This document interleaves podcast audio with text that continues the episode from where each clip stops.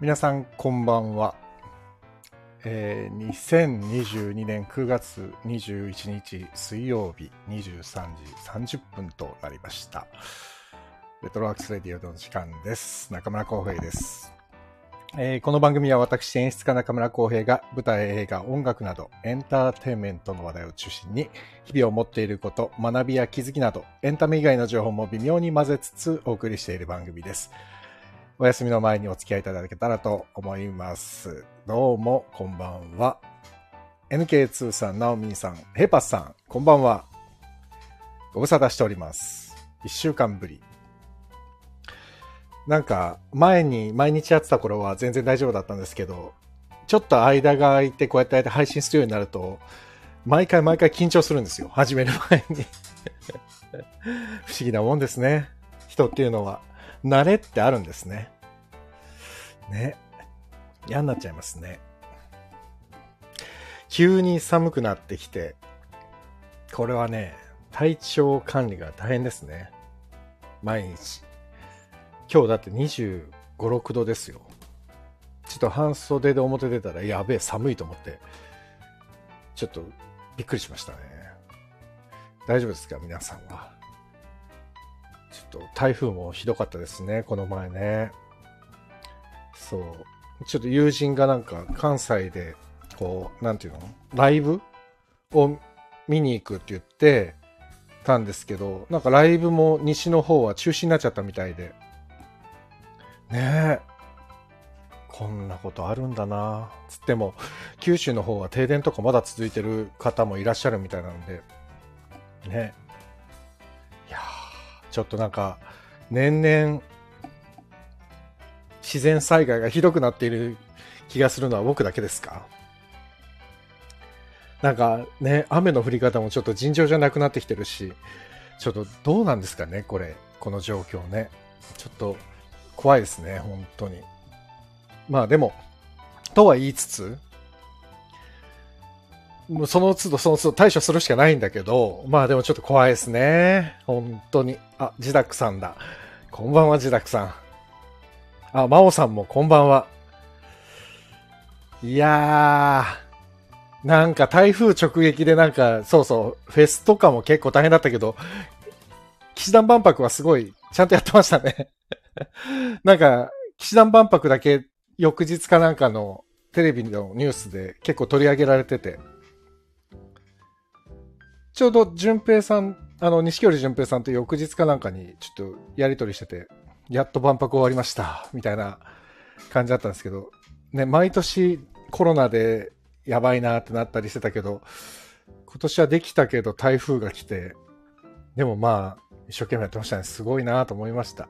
まあ、にしてももうね、騎士団はすごいですね。エネルギーが。テレビでしか見れなかったけど、友達が行ったみたいで、もう最高に満喫したって LINE が来たので、ねえ、やっぱ音楽の力すごいなと思いました。さて、別に今日、あの、結局愛だろう愛っていうタイトルにしたんですけど、先週もちょっといろいろ芝居を見てきて、あ、その前にね、梨狩りに行ったんですよ。人生で初めて梨狩り。梨狩りってやったことあります？僕ね、初めて梨狩りに行って、もうすごかった。なんか、一瞬で終わっちゃった。梨狩り。あ、真央さん。台風の影響で土砂降りと海水を繰り返すすごい天気でしたが、最後の晩、あ、真央さん行ったんだ。いいですね。楽しかったですか？なんか、あれ？綾小路きみまるさんとか土砂降りで、あと、誰だっけ？キャリー、キャリーさん、キャリーパメパメさんも土砂降りの中歌ったっていうのはなんかニュースで見たな。でもね、最後までできてよかったですね、本当に。すっごい楽しそうな写真送られてきましたもん。ね。え、自宅さん、梨買ったことないです。買ったことないでしょ？僕もね、買ったことなくて、で、行ったんですよ、梨園に。で、予約して行った方がいいのかと思ったら、予約もしなくていいって言われて、来てくれればいいですって言って行ったら、まあ、行ったんですけど、あれ、梨の木ってあんな低いんですか？あ知らないか？梨の木ってね、何センチだ ?130 センチぐらいなのかな高さが。あれ、子供用なのかな？いや、そんなことないな。そこの梨園はね、高さが130センチぐらいだったんですよ。だから、僕はずっとかがんで、もう本当に腰が爆発するかと思いました。そんぐらい低くて。あ、梨ってこんな低いところにあるんだと思って。びっくりしちゃった。そう、それで、梨が、その日は梨狩りをするぞと思って出かけたわけですよ。そしたら、梨狩りって本当30分もできないですね。腰が痛くて。しかもね、結構ポッポッポポッポ取れちゃうもんだから。で、ほら、あんまり取りすぎちゃうとすごい、すごい、何料金になっちゃうから。でも安いですね。普通に買うより全然安い。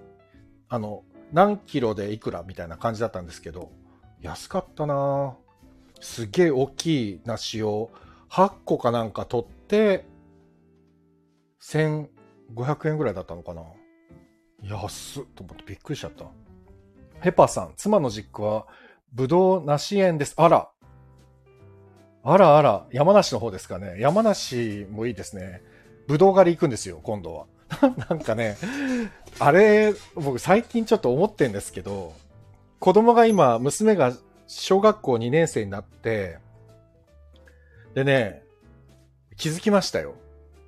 小学生になると、四季折々の催し物をちゃんとやるようになる。っていう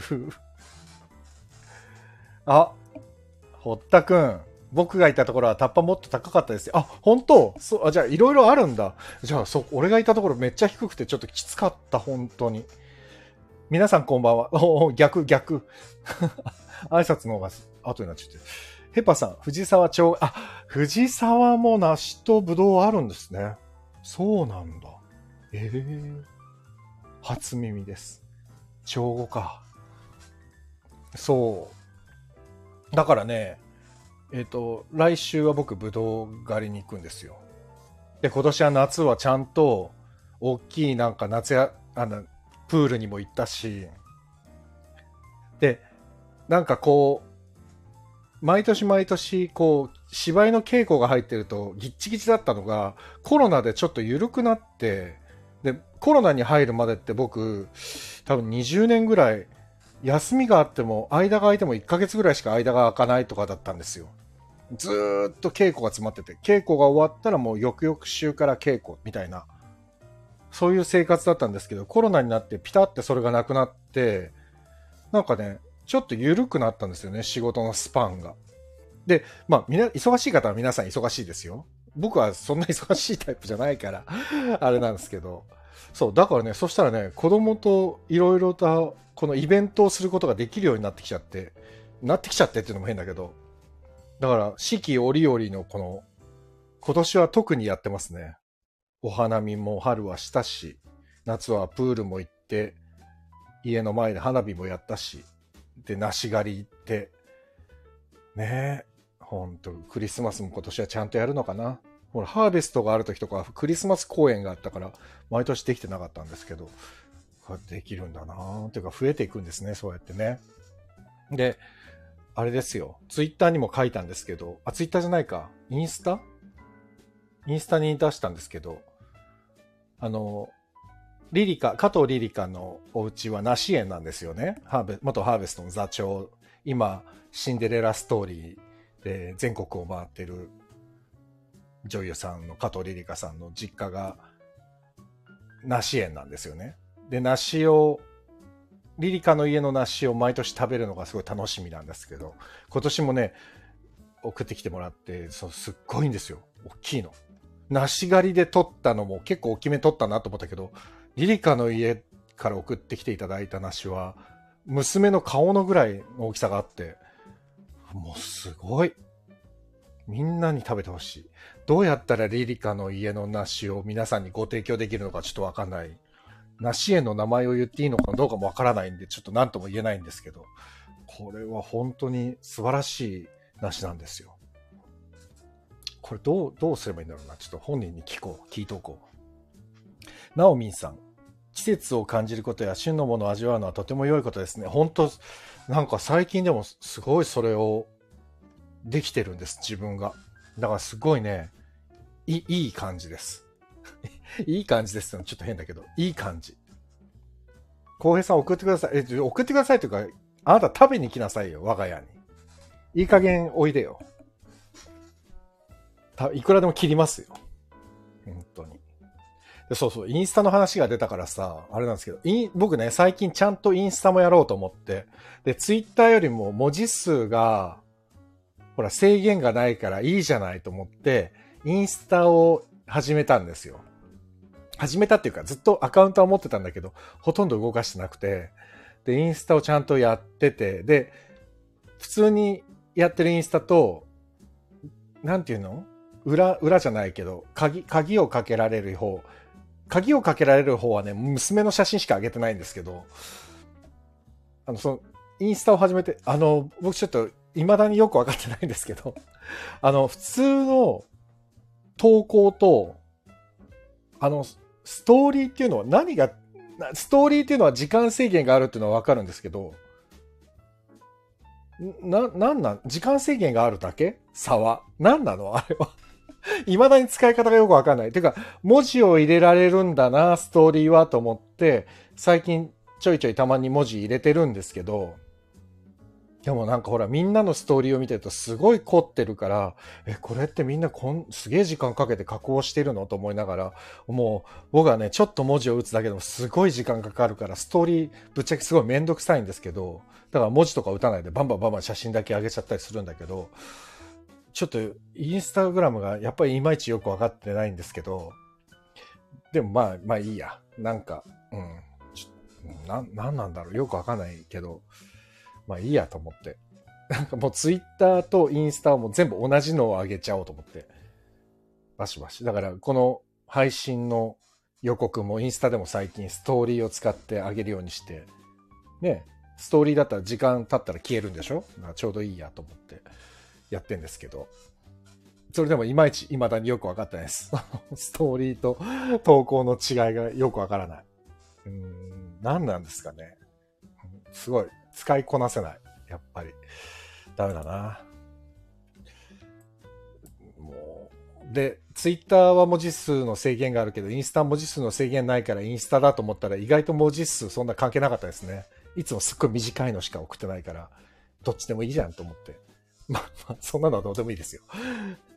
えー、ストーリー、お、自宅さん何？ストーリー見れる人を限ることができます。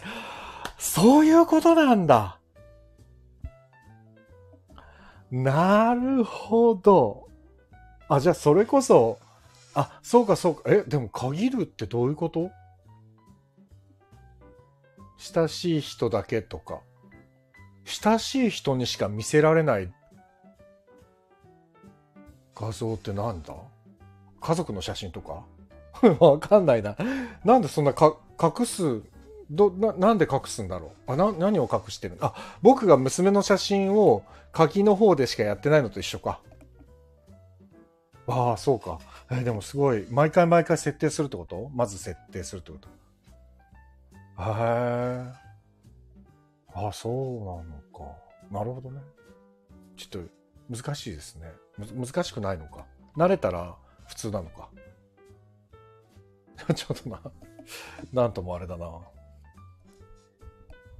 表の顔と裏の顔を使い分けるとか。表の顔と裏の顔を使い分けられるほど器用じゃないな。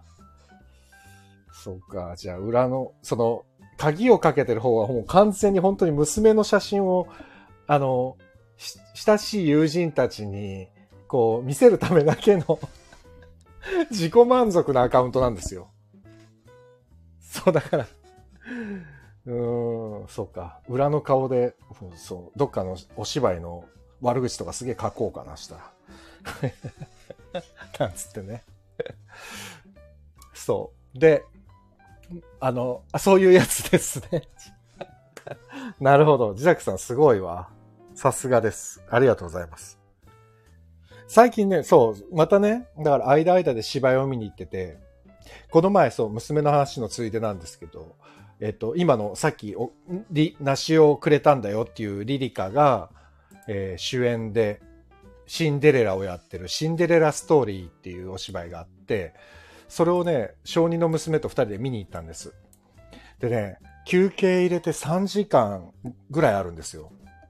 だから、小学校2年生が3時間の芝居なんて持たないんじゃないかなと思って、どうしようと思って、でも、一応その娘にシンデレラをリリカがやってるけど見に行くって言ったら行きたいって言ってすごい盛り上がったんで、3時間もあるんだよって言っても大丈夫って言うから、連れてって、で、まあちょっと娘と2人で3時間でぐずったらもう最悪だと思って、ちょっと誰か巻き添えにしてやろうと思って友達に何人か声かけたんですけど、みんな予定が合わなくて、結局2人で行ったんですよ。でも持ちましたね。やっぱすごいなと思って。で、もちろんね、そのシンデレラストーリー自体もすごく面白くて、あのシンデレ、ベースはシンデレラそのまんまなんですけど、えー、脚本が鴻上庄司さん、第3部隊のサードステージか、の鴻上庄司さん。で、演出がウォーリー木下さんなんですよ。まあ、ウォーリーさんといえばオリンピックのね、閉会式の演出とかやってらっしゃったけど、その、鴻上さん演出、あの、脚本でウォーリーさん演出で、リリカが主演。で、場所が日本青年館ホール。すごい、で、台風直撃だったんで、まあ雨の中、娘と二人で行ったんですけど、ただね、地下鉄に乗ってる時と芝居見てる時だけ大雨だったみたいで、外苑前の駅から日本青年館とか、見終わった後に近所をうろちょろするのとか、全然降らなくて。すごい、もしもし、あ、すごいラッキーだったんですよ。うん。娘が晴れ女なのかな？わかんないけど。そう。で、お芝居見て、ああ、もうリリカがあまりにもキラキラしてて、本当に良かったです。もう東京僕見に行ったのが 千秋楽だったんで、東京終わっちゃったんですけど、この後ね、愛知が9月24、25。えー、っと、これは東海市、東海市芸術劇場。で、その次が福岡。10月1日2日。キャナルシティ。で、その次は大阪。えー、梅田劇場。梅田芸術劇場か。メインホール。メインホールですよ。梅田、梅田芸術劇場。が10月7日から10日。あもし、あの、東京以外の方で行けそうだったら、すごく面白いです。面白かったです。で、あの、リリカはダブルキャ、まあ主演なんですけど、ダブルキャストなので、もし加藤さんが出る方を見たかったら、ホームページをチェックしていただいて。いや、だから、なんだろう、シンデレラっていう物語を知ってるのに、あ、まあ、鴻上さんだからかな。その、あの、ドレス買うお金は？とかね、すごいね、リアルなやりとりがすごいあって、そういうのがすごい混ざってるんですよね。現実となんかファンタジーが。まあまあ、ちゃんと笑わせてくれるし。うん。で、衣装も可愛いし、あと、えー、っと、あの方。えー、っと、アンミカさん。アンミカさんが、あの、魔法使いなんですけど、まあ、あまんまだし。アンミカさんまんまでした。まんまだけど、すごい面白かったです。あと僕びっくりしたのが、佐藤敦弘さん。元光源氏の。佐藤敦弘さんすごいですね。ママ母やってたんですよ。ベラドンナ。あの、シンデレラをいじめる。え、どんな感じなのと思って。まあでも、ね、シンデレラストーリーって初演再演、今回再再演らしいんですけど、初演も再演ももちろん男性の方がやってて、そのまま母をね。で、佐藤敦弘さんが今回やってらっしゃったんですけど、すっごく面白かったです。光源氏の歌まで途中で歌っちゃったりして。面白かった。見に行ってよかったです。台風の中。リリカがもうキラキラしてました。すっごいよかった。本当に。ステージさん、こんばんは。ありがとうございます。ようこそ。なんかね、えっ、ー、と、こう、久しぶりにこう、ずっとワクワクしながら見てる感じでしたね。とても良かったです。本当よかったら皆さん行ってみてください。で、あとね、もう一本見に行ったんですよ。これもね、千秋楽だったんですよね、見に行ったのが。えっ、ー、と、ペテカンっていう劇団のピアニッシモっていう作品で、これ本当は2020年に上演予定だったのがコロナで中止になっちゃって、2年越しで今回やったんですよ。シアタートップスで、新宿の。これも良かったです。うん、どうですか？この薄い感想。良かったしか言わない。良かったとしか言いようがない。で、このペテカンって、えっと、僕がまあやってた劇団レトロノートが18年で解散したんですけど、ちょうどね、5個先輩なんですよ。劇団として。だから本当だったら今、えっ、と、創立21年目なんですよ。21年目なんですよね、うちの劇団が。本当だったら。ちょうどぴったり3年前の今ぐらいに解散してるんで。あ、3年前かもう。あ、そう、3年前。それこそ堀田くんも出てくれてた作品で解散してるんですけど、その時にね、えっ、ー、と、ペテカンがね、20、20、23、4年目だったんで、ちょうどほんと5個ぐらい先輩で。で、出身はね、ペテカンって武芸なんですよ。舞台芸術芸術学院っていう、あの、モダンスイマーズとかと一緒ですね。モダンスイマーズだからちょっと先輩になるのかな？同い、同期ぐらいになるのかな？ちょっとわかんないんですけど。そうで、えっと、僕のやってたレトロノートのチラシってもともとペテカンのパクってたりしてたんですよ、僕はね。で、ペテカンってもともとすっごく優しい物語を作る団体で、あそれこそ、えっと、ルフィをやってる田中真由美さんだったり、ラサール石井さんだったり、あとは、今回も出てる山口良一さんもそうだし、もうね、いろんな方が皆さんこう、こぞって出るわけですよ、ペテカンに。でも、なんでなんだろうなと思うと、やっぱりね、すごくね、優しくて、ただ奥が深い作品というんですかね。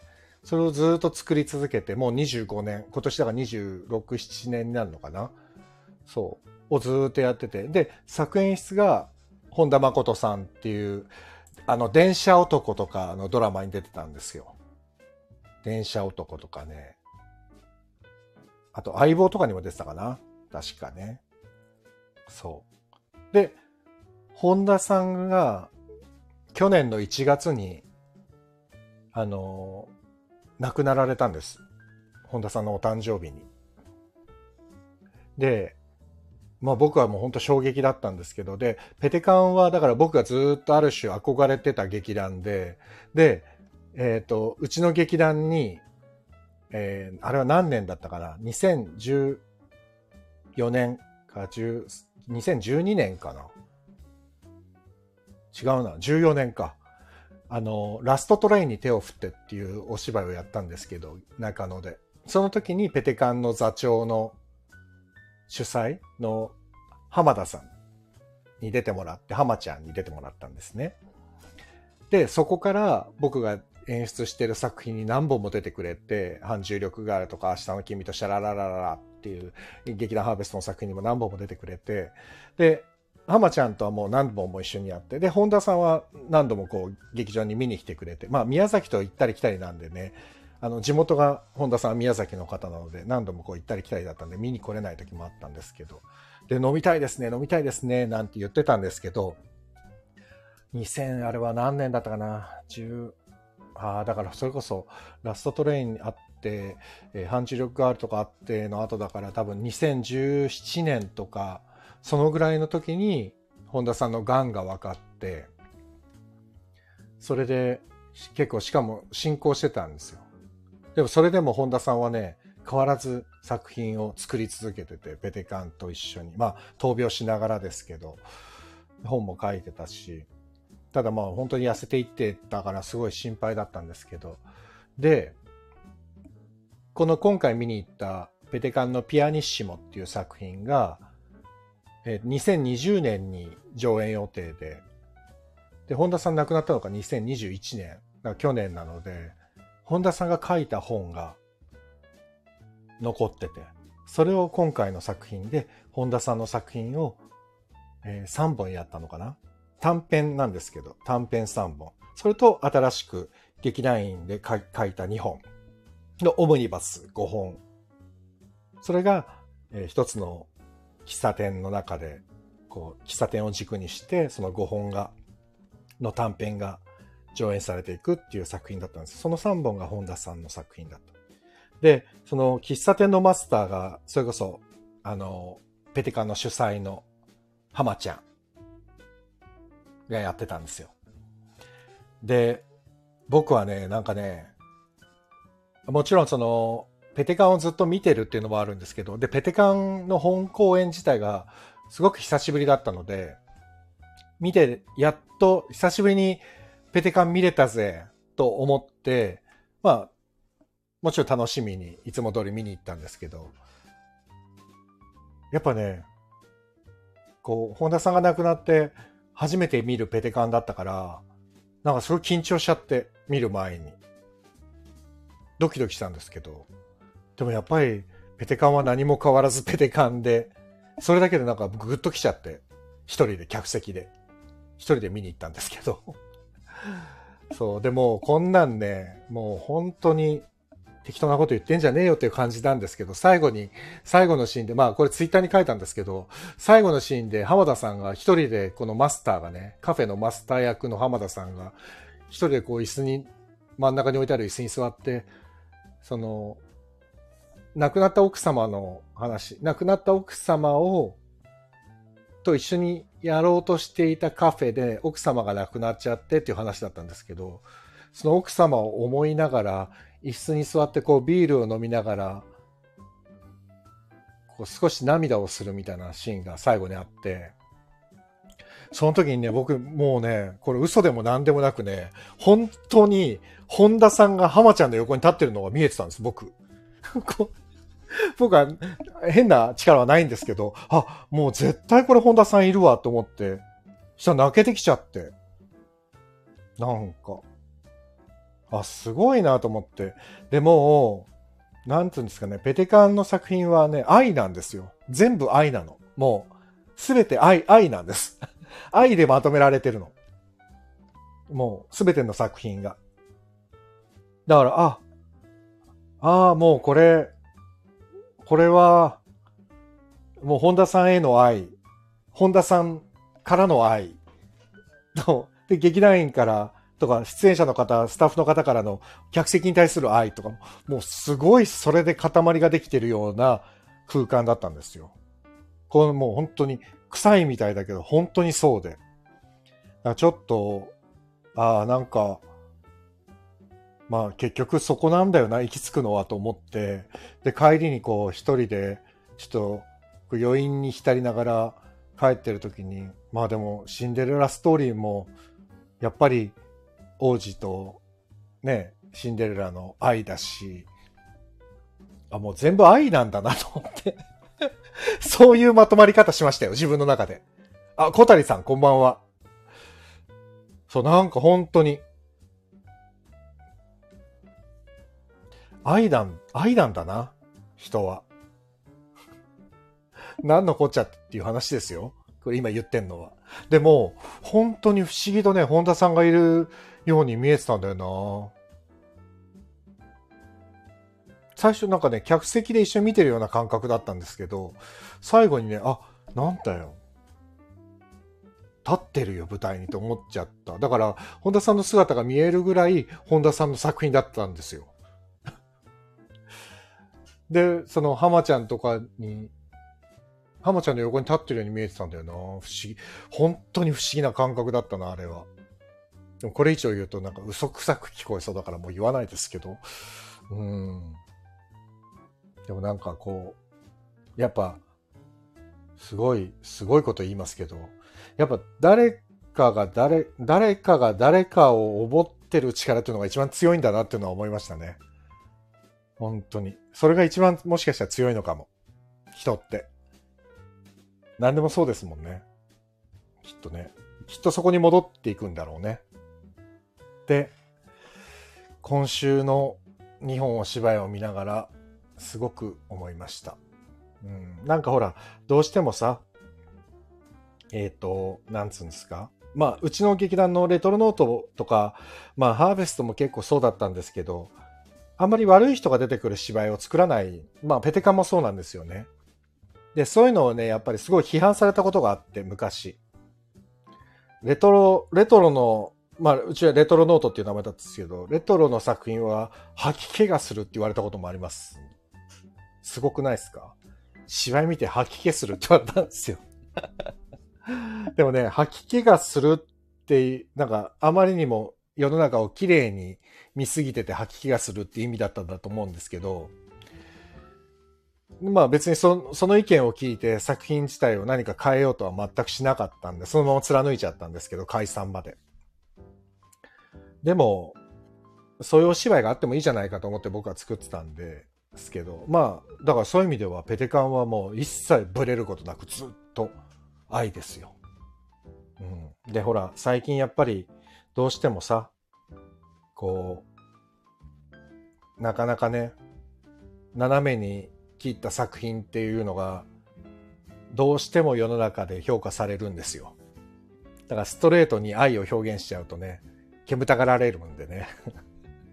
まあでもその斜めに切ったのが全然ダメとかっていうわけじゃなくて、僕はそういうのも大好きですから。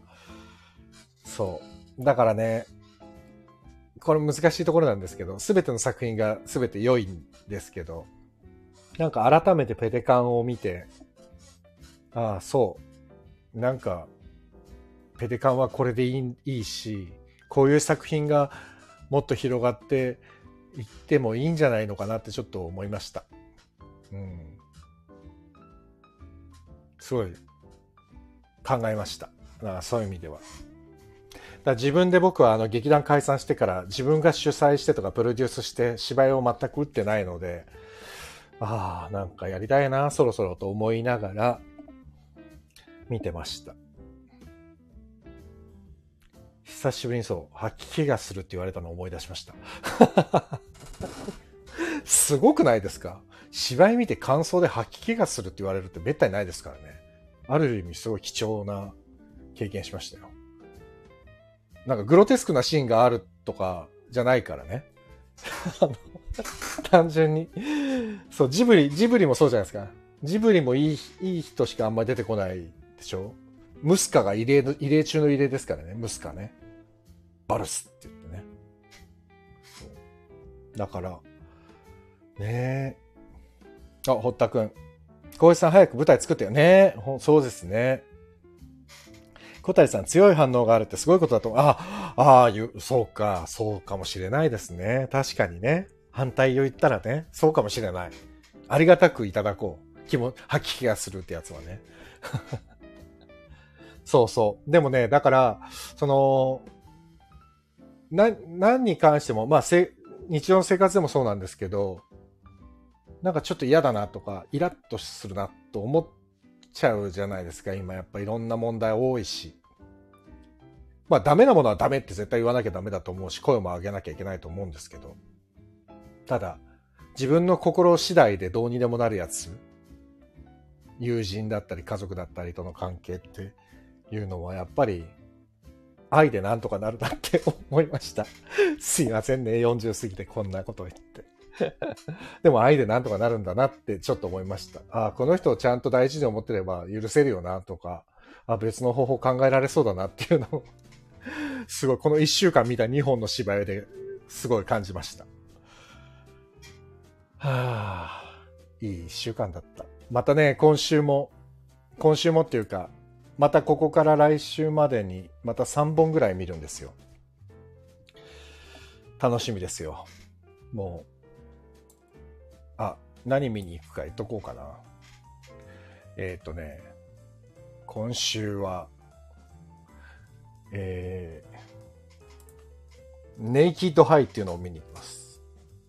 ネイキッドハイは、ネイキッドハイは、チケット取れんのかなネイキッドハイって、ミュージシャン、まあ、プロデューサーでもある西山博之さん。僕と同い年なんですけど、西山博之さんがやってるまあ、バンドだったり、演劇やったりっていうのなんですけど。で、川本なるさん、アサリドのかあの時速246億の川本なるさんとよく一緒にやってて、で、なるさんが演出をして、脚本を西山さんが書いて、っていう、まあ出演ももちろん2人ともしてるんですけど、地獄の控え室っていうのが、もう16日から始まってて、25日までなんですよ。これがね、銀座のディスグーニーズっていうところで、日曜日までやってるんで、そのどこかに僕は行きます。あとは、えー、っと、生き埋め。天の敵。これはね、もうチケット取れないかもしれないけど、僕もギリギリで取れたんで、生き埋めに行きます。これももう、裏エピソードですけど、生き埋めっていう劇団ってもうすごく有名になっちゃって、とっても有名な劇団なんですけど、実際、劇団レトロノートと生き埋めっていうのは昔一緒にワークショップやったり稽古したりしてたんですよ。何年だったかな？あれ23、4ぐらいの時だったかな。で、生き埋めっていう劇団が出来上がっ、立ち上がった頃に、本当第1回、第2回公演ぐらいの時に、あの、うちにも出てって、生き埋めにも出てる役者が、共通の役者が何人もいて、で、一緒にワークショップやったり、バーベキューやったりして、一緒にずっと、こう、苦楽を共にしてた何年間があったんですけど、あっという間に、集客が、生き埋めは僕らの3倍、4倍になっていって、いつの間にかファーッと手の届かないところに行ってしまいました。でも相変わらずね、前川智弘という人の本は面白い。ともさん、ともさん、ともさんって言って、で、ともさんは本当に昔から何も変わらず。だから、昔から仲良かったおかげで、散歩する侵略者とか、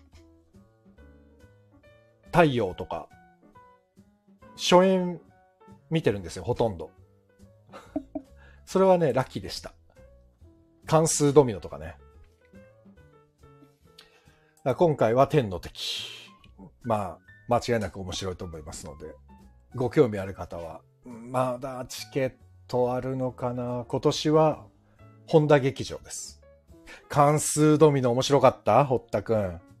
関数ドミノはもうずっと面白いのよ、初演から。ずっと面白い。もう俺も何回も見たけど、ずっと面白い。で、散歩する侵略者もずっと面白い。でも初演が実は一番面白かった。散歩する侵略者はね、一番最初にね、絶対王様の有川さんがね、ど真ん中にいたんですよ。有川誠さんが。もう半端なく怖くて面白かった。ああ。見せたい。みんなに。あれ？有川さんの記録ってないのかな？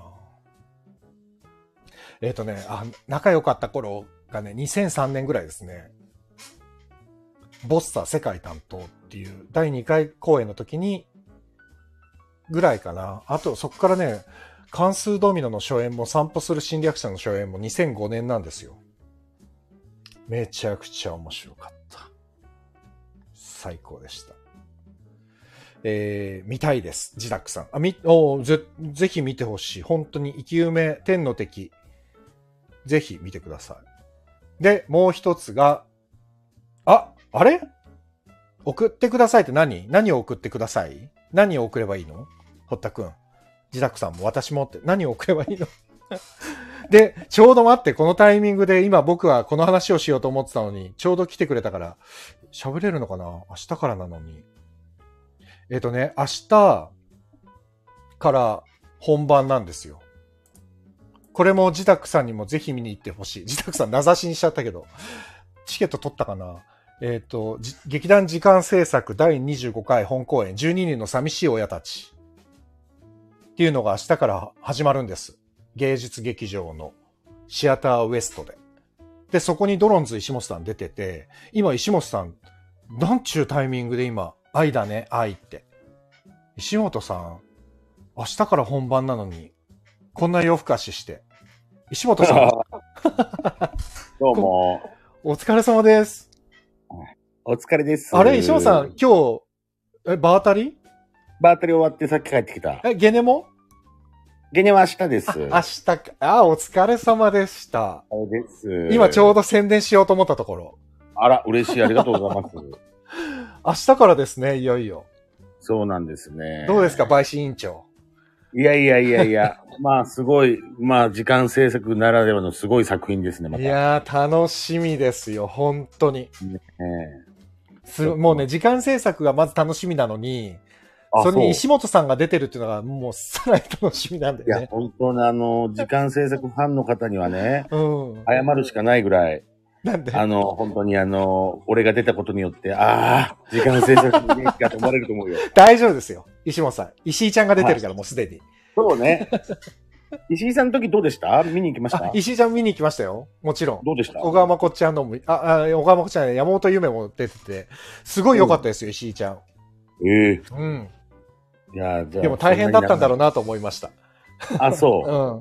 稽古は。そう、そうでしょうね。なんとか、まあ、なんとかやってますよ。いやー、楽しみだわ。まあでも、と初めて10日間もね、長いことやりますんで。そうですよね。休園日も間に入りますもんね。そうです、そうです。ね、明日から10月2日まで。あ、そうなんです。ありがとうございえます。ー、すごいわ。すごいすごい。あ、石本さん。ザ・フレイム・タジー、辻丸さん。石本さん、まだ東京自体に行けてませんって。あらららら、どうしようかな。夜行バスのチケット送ろうかな。そこまでやってくれるんだ。ねえ。あ、ジダックさん行きたいですが、今月バタついて、えー、あ、でも、どうなんですかね。時間制作、チケットもやばそうですよね。なんかね、結構ね、やっぱ、うん販売になるのが早かったですね。ですよね。取れないんですよね。うん。そうなんだよ。ね。で、生き埋めもね、実はもうほとんど取れなくて、ええだから来来週は僕もう人気劇団2つ見に行くんで。生埋めってあれでしょ？あ安井淳平が出てる。あ、そううです。安井さんのところです。ねえ。そう淳平どうですか？いや、安井さんはもうだって芸人さんじゃなくなっちゃいましたね。完全に俳優さんですね。そうなんです、そうなんですうん同期。同期なんです、僕。うっそはい。アアクションと同期なんですか？そう、アクション同期。あ、そうなんだ。そうなんです。いや、面白い。いや、狭いですね。はいね、本当にいね。やでも、でも本当今回は俺、俺時間制作で浩平君から前からちょっと聞いてたからさ、あ、そうですよね。面白いっていうか聞いてたからさ、うんどんな感じかなと思ったら、もともとちょっとなんていうの？お暗いというかいや、のそうですそうです。重い作品ばっかりなんですよ。そう。で、疲れ、見に行ったら疲れるっていう、そうそ言ったからどんなのかなと思ったら、やってる本人はね、あの、意外と僕はちょっとかん、なんだ、そんなに、う。うんうんなんていうのかな。そんなにこう、重くならないようには頑張ってやってるけど、うんうん見た人はやっぱ疲れるって言ってますね。まあでも、谷さんのね、本自体が多分、すごい考え抜かれて書かれてるから、そすそうなりますよね。だからむかうん最初に見に行った時なんかいじめの話かなんかで、う。もう泣き叫ぶみたいなシーンがずっと連発で、うわ、これは大変っていうか役者、これ何ステージもやるの？地獄だなと思いながら帰り考えてましたもん、すごい。今回はもうね、まあ、あの、もともとなんか12人のほら、行かれる。はいはい、行かれる男。うん。はい、その分をこう、オマージュしたやつなんで、なるほど。まあ、はい。いやー、いいですね。僕が大好きな作品ですよ。12あそうですかもう、いつか絶対やろうと思ってるやつです。へーそうそう。あ、辻丸さんがね、1万円の食事券まだ大丈夫ですか？って。大丈夫です。あれ、辻丸さんがもうもらったんですか？あのクイズ大会？そうです、もう前ね、そうです、そうです。すごいな。あー早く行かないと、馬肉屋たけしに。そうなんですよ。もうこ今年いっぱいにしちゃおうかな、辻丸さん。ですってよ。辻丸さん、急がないと。やばいですよ。ねなんか久々ね、浩平君ラジオやってるの。あ、でも、今、1週間に1回は必ずやってます。あ、本当？よはい。かった、また今日来て。いやーありがとうございます。っていうかもう明日本番ですから早く寝てください。そうですね。ゲネですもんね、明日。僕ももう終わります。はい。はあ、まあ、とりあえずは22日から10月2日、芸劇はいウエスト、石本さんまあ、頑張ってください。浩平君も来週なんか見に来てくれるあ、なもうぜ。ひ伺います。はい舞。台監督の良平さんにもよろしく伝えてください。わかりました、言っときます。はい。お願いします。ありがとうございます。ありがとうございます。すいません、こんな時間に。ね、また。ははい、またまた。い、おやすみなおやすみなさい。さい。どうやって、どうやって出るんだっけ、ここ。それすら忘れちゃったの？ちょっと待って、僕がやりましょうか。はい。はい。すみません。ありがとうございました。おやすみなさい。あ、はい。はい、おやすみなさ。はいい。これでいけんのかな？いけるかな？効かない。ボタンが効かない。あ、いけたいけた。はーい。ではでは。はーい。